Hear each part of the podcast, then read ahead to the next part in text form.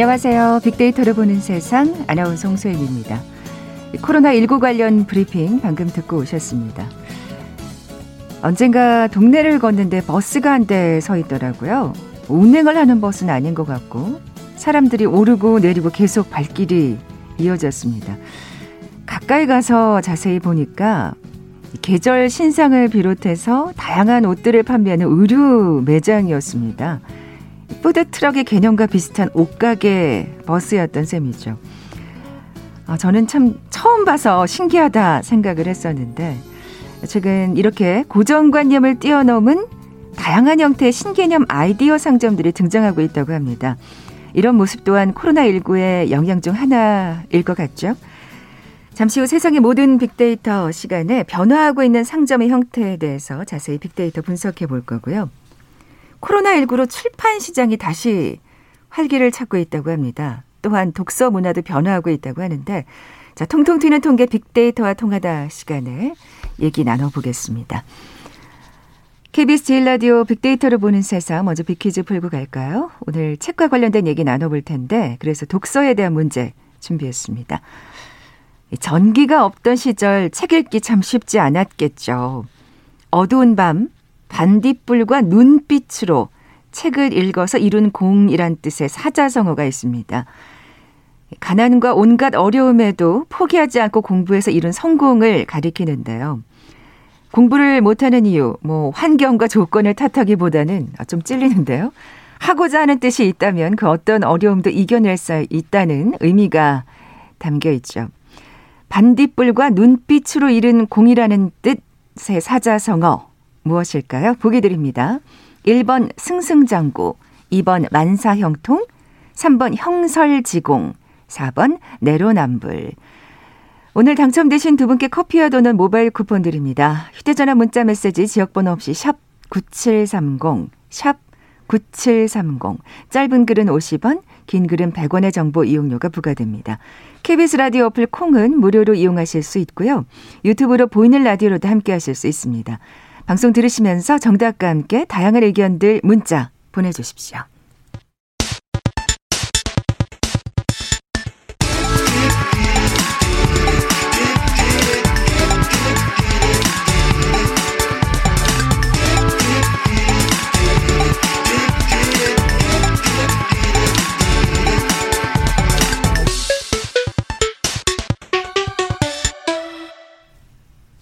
데이터와 차트로 세상을 보는 시간이죠. 통통 튀는 통계 빅데이터와 통하다. 디지털 데이터 전문가 김원식 박사 나와 계세요. 안녕하세요. 네, 안녕하십니까?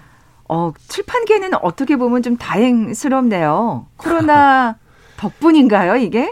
참 예. 코로나 때문에 희비가 엇갈리는 그런 산업 분야가 있었는데 이 뭐 출판 같은 경우는 약간 웃었습니다. 네. 그래서 근데 이제 단계가 있거든요. 처음에는 비대면 혹은 이제 집콕 생활하니까 많은 분들이 어, 온라인을 통해 가지고 이제 동영상 어, 어, 플랫폼 등을 이용을 하셨어요. 근데 길어지다 보니까 웬만한 건 다 본 거예요. 실제로 주변에서 아 이게 볼 게 없네. 그래서 좀 지겹기도 하고 그죠? 네, 그래서 예. 좀 남는 게 뭐가 있을까 뭐 이런 생각이 들어서 아, 어, 책을 보신다는 실제 이야기를 들은 적이 있거든요. 뭔가 더 건설적인 예. 뭔가 미래를 생각하는 어떤 행동을 하시게 되는 거죠. 그죠? 그렇죠. 예. 또 이제 집 콕 내지는 재택근무를 하시다 보니까 집 안에 있으시다 보니까 집중할 시간도 이제 생겼다는 건데 음. 실제로 대형 어 이제 서점의 어, 통계를 보니까 한 7.3% 전년도보다 신장을 했고요. 근데 온라인이 역시 어, 크네요. 23% 아. 정도 성장을 해서 네, 역시 네. 예, 온라인 이제 어, 구매를 통해 가지고 책을 보시는데 미국 같은 경우에도 종이책이 한 8% 정도 증가를 했다고 합니다. 그리고 그렇군요. 경영, 종교, 인문, 뭐 정치, 사회 등 고루 분야에서 어, 책 판매가 늘어났는데 어, 예년에 한 20배 정도 증가를 했다는 통계가 나오고 있고요. 또 특히 가장 많이 출간이 된 책 바로 코로나 팬데믹 전염병 바이러스 관련 책들인데 아, 그 궁금하시죠? 그 전에는 예, 예. 20종밖에 안 됐는데 어, 한 400여 종 가까이 이렇게 아. 출간이 될 정도로 뜨거운 관심을 받은 분야가 되겠습니다. 네. 그러니까 뭐 우리나라뿐만이 아니라 전 네. 세계적으로 네. 출판계가 조금은 숨통을 튄 거죠. 그러니까요. 왜 계속해서 진짜 매년 그랬잖아요. 음. 독서율이 그리고 또 출, 예, 그책 판매가 줄고 있다였는데 사실 너무 바쁘시거든요. 할 일이 너무 많으세요. 힘없이 뭐 SNS 카톡 무슨 업무 지시를 요즘에는 카톡으로 많이 하셔가지고 저도 사실 괴로운 점이 너무 많아요. 네. 보내시는 분들은 띡 보내시는데 다 뒤섞여가지고요.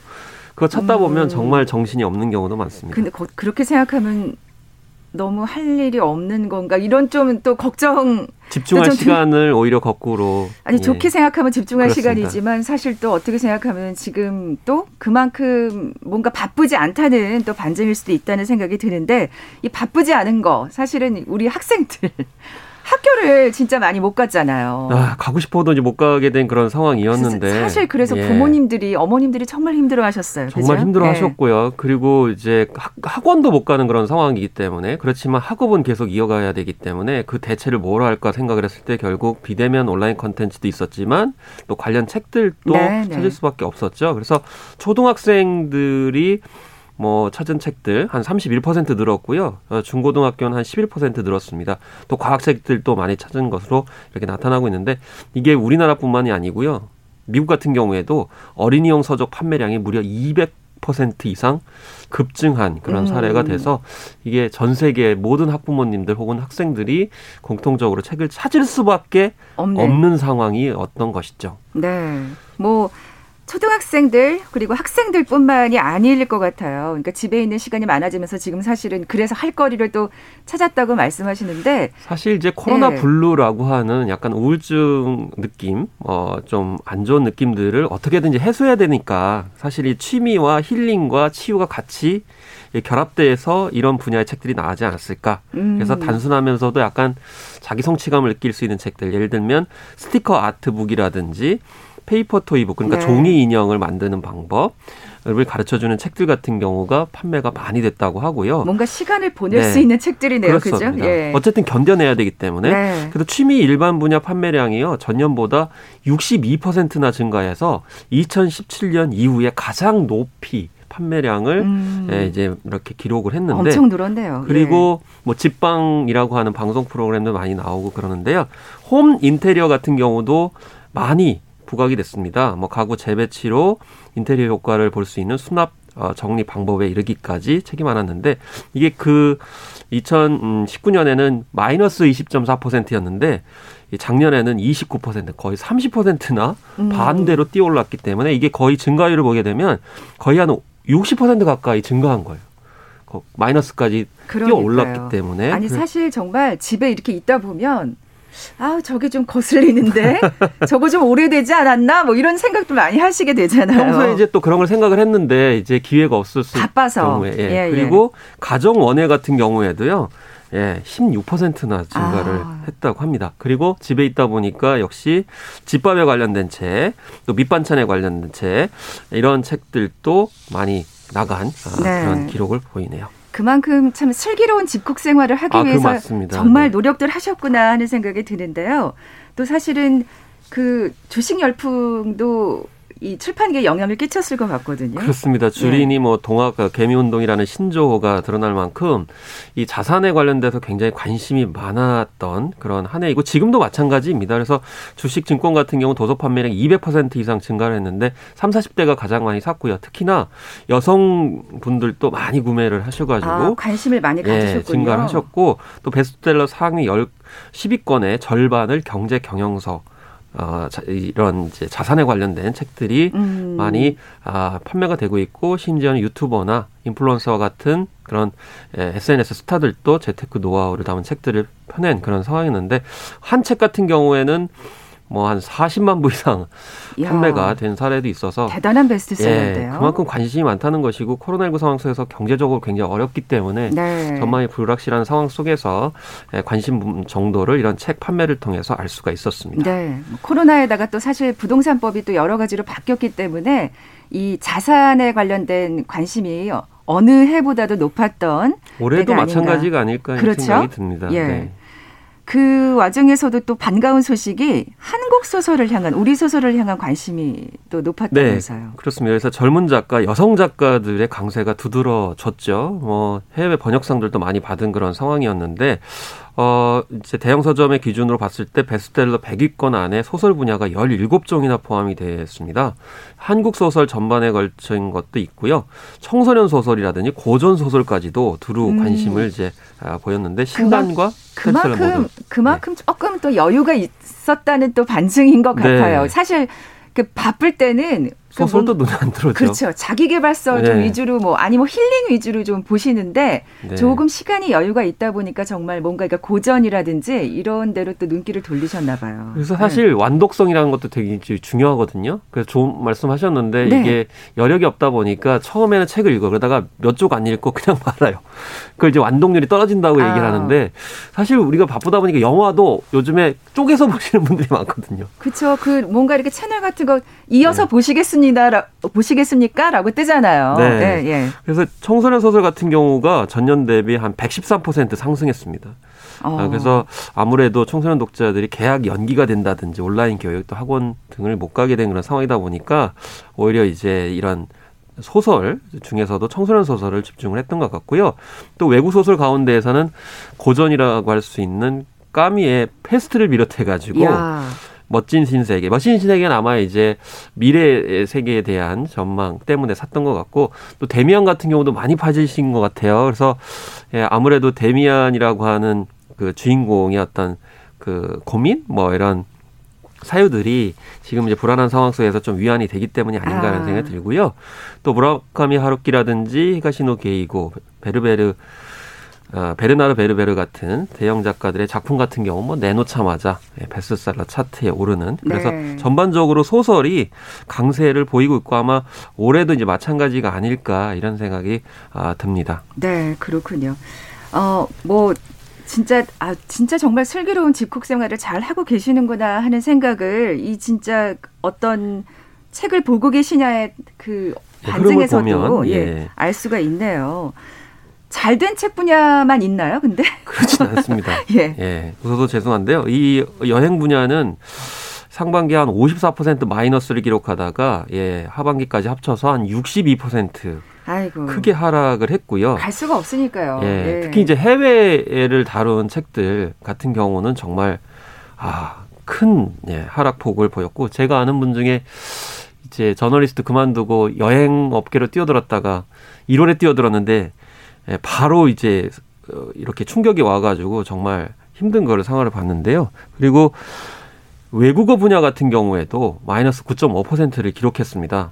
아. 예를 들면은 정기 어학 시험이 취소가 돼서 이게 영향을 미쳤고요. 아, 그래서 그리고 해외 여행 수요 감소도 외국어 분야에 타격을 줬습니다. 되게 음, 그렇죠. 해외 여행 가시기 전에 포켓 사이즈라도 이렇게 영화 회화집을 사고 그런 게 좀 있거든요. 네, 근데 네. 이런 것 자체가 이제 없던 그런 상황이 됐고요. 워낙 지금 사실 외국과의 교류가 없다 보니까 어학에 대한 관심도 좀 줄어드신 것 같네요. 수밖에, 특히 일반인의 그 관심들이 많이 줄어들었다는 것이고요. 네. 잡지 분야 같은 경우도 3년 연속 하락세를 보였고 2020년에 무려 20% 가까이 아. 하락세를 해서 잡지는 여전히 정말 어려운 상황이었다라고 아, 볼 수가 있겠고 그 외에도 뭐 유화라든지 에세이 아, 그리고 종교, 만화 어, 등이 이제 판매가 좀 줄어든 것으로 이렇게 나타나서 도서출판이 전반적으로 좀 상승하기는 했지만 특정 분야에 있어서는 네. 좀 하락을 했다. 이렇게 볼 수가 있겠습니다. 하락한 분야를 보면은 좀 이런 생각이 들어요. 좀 뭔가 이렇게 깊이 있게 여유 있게 읽을 수 있는 책들 말고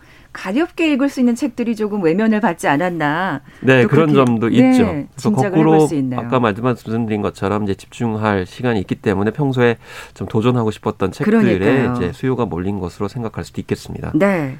뭐 온라인으로 그 책을 굉장히 많이 구매하셨다고 했는데 전자책은 어떻습니까? 전자책 같은 경우에도요, 이전, 이제 전년도에는 약간 주춤했어요. 그러니까 사실 전자책이 그 테크놀로지 기술상으로 좀 약간 미흡한 점도 있기는 있거든요. 그래서 약간 이제 대여 중심으로 했었는데 우리나라뿐만이 아니고 미국 같은 경우에도 예, 뭐 18% 이상 증가를 했고 특히나 같이 요즘에 뜨고 있는 게 오디오북이잖아요. 그러니까 오디오로 듣는 맞아요. 북.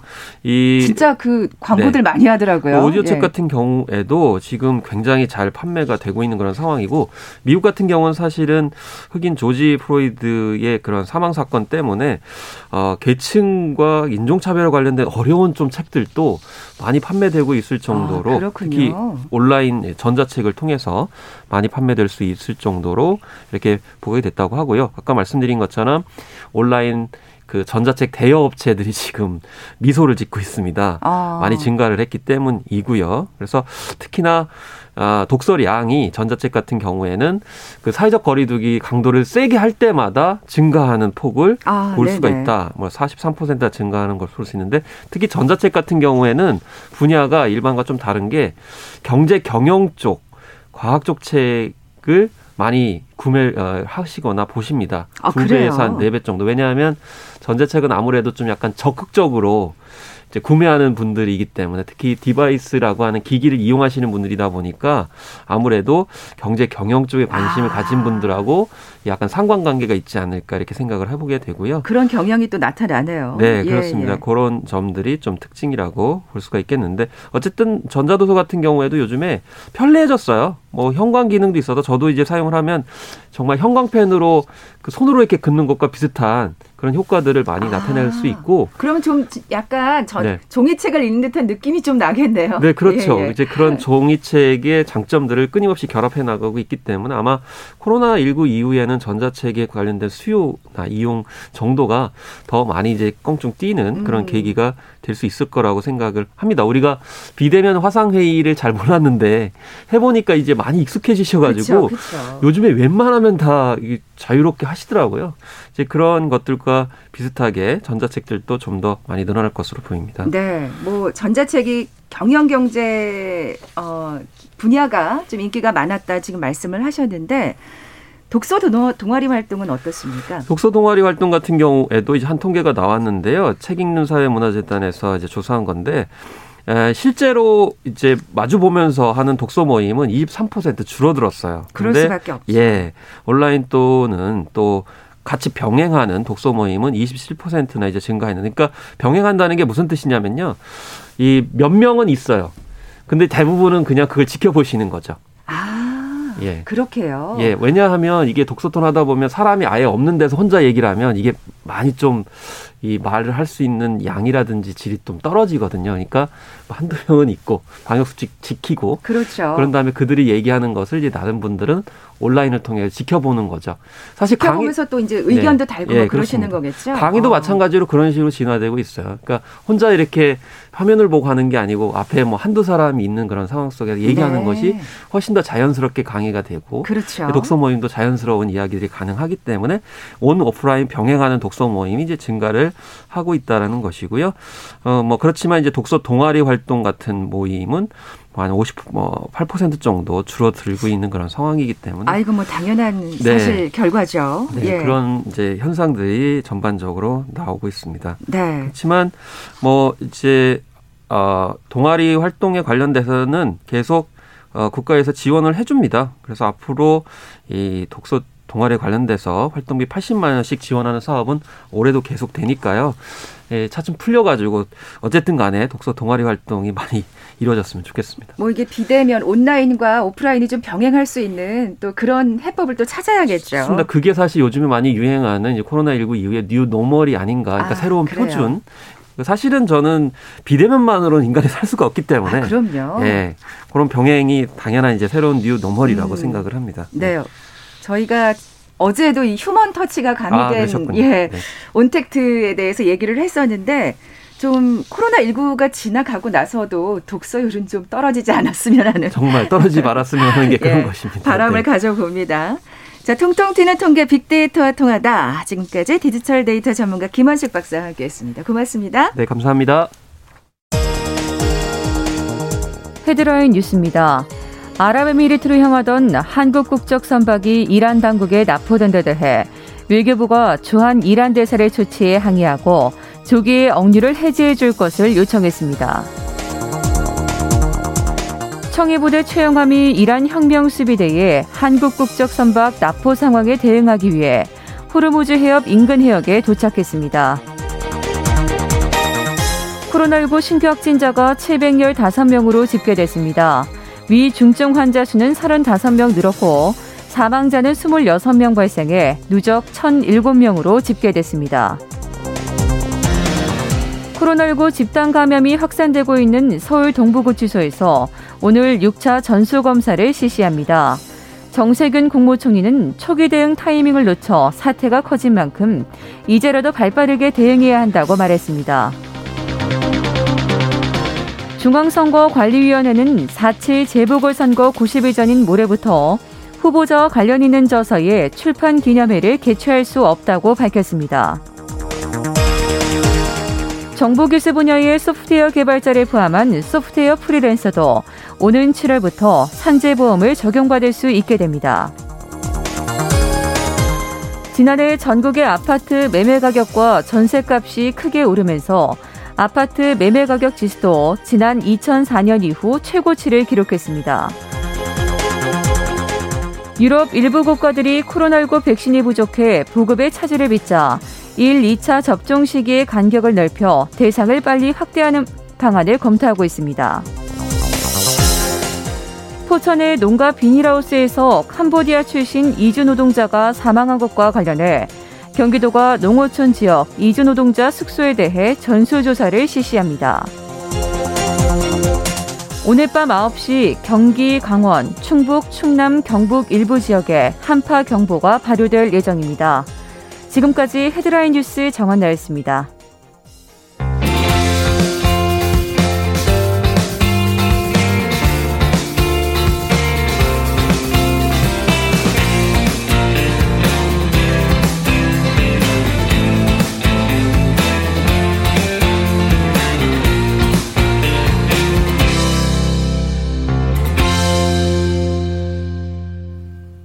궁금했던 모든 화제와 이슈를 빅데이터로 분석해보는 시간이죠. 세상의 모든 빅데이터.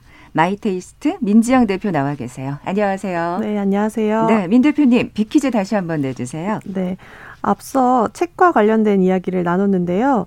어두운 밤, 반딧불과 눈빛으로 책을 읽어 이룬 공이다라는 뜻의 사자성어가 있습니다.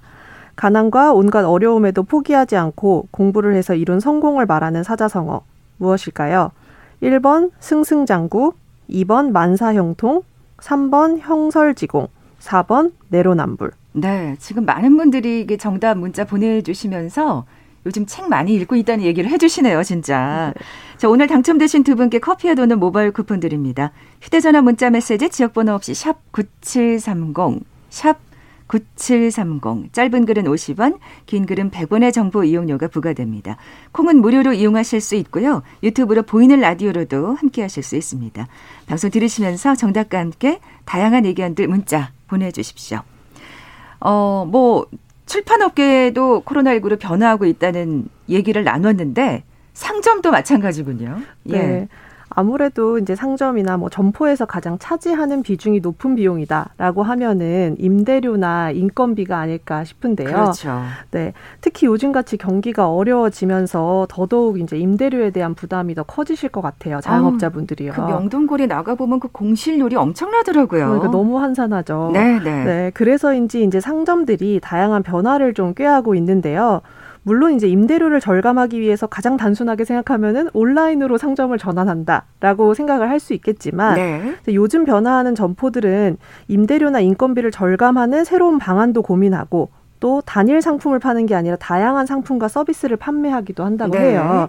네, 그래서 먼저 이제 오늘 얘기할 새로운 상점의 종류를 살펴보면 무인 로봇 상점, 이동 상점 그리고 라이프 스타일 상점입니다. 음. 네, 특히 이제 인건비를 절감하기 위한 방법 중에 대표적인 상점이 요즘 이제 무인 점포예요. 네, 네. 네 전국에 이제 무인 점포가 벌써 한 3천여 개가 넘어섰고요. 어, 그렇군요. 네, 그 종류도 뭐 카페, 편의점, 아이스크림 가게 등 되게 다양하더라고요. 그래서 최근에는 스마트 슈퍼라고 해서 낮에는 뭐 점원이나 뭐 사장님이 계시지만 야간 시간에 자정부터 아침 9시까지는 무인으로 운영되는 슈퍼가 있다고 하는데 아, 맞아 이게 또 야간에 인건비가 많이 들거든요. 맞아요. 예. 그리고 만약에 사장님이 직접 나오시면 너무 체력적으로 부담도 되고요. 아, 네네. 네, 그래서 아무래도 그런 부담이나 비용을 줄이면서 매출은 발생한다는 점에서 많은 분들이 매력을 느낀다라고 합니다. 음. 네. 카페, 편의점, 아이스크림 가게 정도는 진짜 무인 점포도 가능하겠다 네, 생각이 그렇죠. 드는데요. 로봇 상점은 어떻습니까? 네. 예.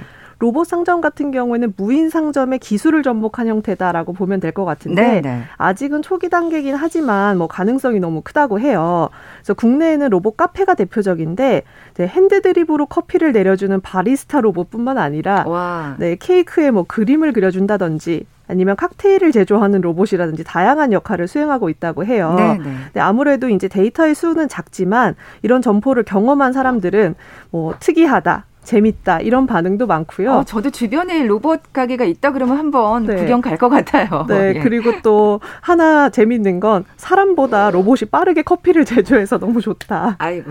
네, 역시 빨리빨리 문화가 여기서도 나오는 것 같기도 네, 하고요. 네. 네, 근데 기술이 발전함에 따라서 사람들이 이제 일자리가 없어지는 게 이제 우려가 된다 이런 그렇죠. 글들도 좀 있지만 네. 그래도 또 장기적으로는 이제 고정비를 좀 40%까지 절감 가능하다 이래서 흥미롭다 이런 반응들이 분들이 많았고요. 어쨌든 카페 주인장으로서는 되게 반가운 또 네. 예, 로봇 카페일 것 같아요. 네. 예. 그리고 뭐 해외에서는 상점은 아니지만 사실 요즘 코로나 병동에 있는 약국이나 병실에서도 약물을 환자에게 제공을 하고 의료 폐기물 같은 좀 어, 위험한 물건들 수거하는 일을 로봇이 대신하고 있는데 뭐냐 뭐 저기 유럽이나 네. 미국 같은 경우에는 워낙 지금 환자 수가 늘다 보니까 네. 사실 의료 인력이 부족할 것 같아요. 네, 네, 그래서 이제 힘들고 오래 걸리는 이런 업무들을 로봇이 대신하니까 사실 의료진이 치료에만 좀 집중할 네, 수 네. 있다는 장점이 있어서요. 이제 다양한 분야에서 이 로봇들이 활동하는 게 시기가 머지 않았다고 생각이 듭니다. 네. 자, 이번에는 그럼 두 번째로 이동 상점에 관한 얘기 좀 해볼까요? 사실 이동 상점 하면 이제 푸드 트럭? 네. 그리고 또 우리 이렇게 막 그 확성기로 네. 신선한 채소 왔어요 하시는 그쵸. 분들 계시잖아요. 네, 과일 트럭이나 예, 채소 트럭이 예, 제일 예. 많죠. 네, 그렇게 이제 동네에는 간식이나 분식 또 과일 파는 상점들이 제일 많은데 사실 어느 순간 잘 보이지 않게 되기도 했었어요. 맞아요. 네, 근데 이제 각 구나 지자체의 신고나 허가를 받아야 되고 지정된 장소에서만 영업을 해야 되기 때문에 많이 사라졌는데 올해는 사실 코로나로 인해서 어려워진 자영업자분들이 이제 이동 상점을 많이 네, 다시 오픈하는 추세기도 합니다. 그렇군요. 네, 왜냐하면 행사나 공연, 페스티벌 같은 데 보면 사실 푸드 트럭들이 굉장히 많았는데 네, 이런 것들이 모두 취소가 되면서 갈 곳을 사실 잃으셨잖아요. 네네. 네. 그래서 이런 분들이 이제 동네에서 음식을 팔기도 하는데요. 이제 그 뭐 지역 카페에서는 이분들이 GPS라는 키워드를 가지고 주민들이 이 푸드 트럭들이 어디를 돌아다니는지 글들을 남기면서 아. 이동 동선을 또 공유를 하기도 하고요. 아, 이거 진짜 편리하대요. 네, 그래서 예. 소비자들이 예. 직접 이제 이분들이 어디를 다니시는지를 알리면서 공유하면서 서로 이제 좀 소비를 촉진하는 음. 네, 이런 움직임도 있습니다. 제가 오프닝에서도 말씀드렸지만 이제 뭐 먹을거리뿐만이 아니라 네. 옷까지도 이동 상점이 지금 네, 등장하는 맞아요. 상황이라. 네, 맞아요. 상품들의 종류가 너무 다양해지고 있는 것 같습니다. 네. 네.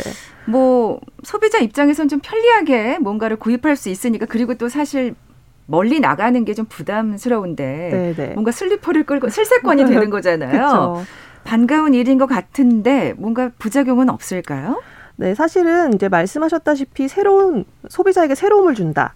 편리하다라는 이점도 있긴 한데 무인 상점이 생긴 이후로 사실 심심치 않게 보이는 기사가 바로 무료 쇼핑 기사거든요.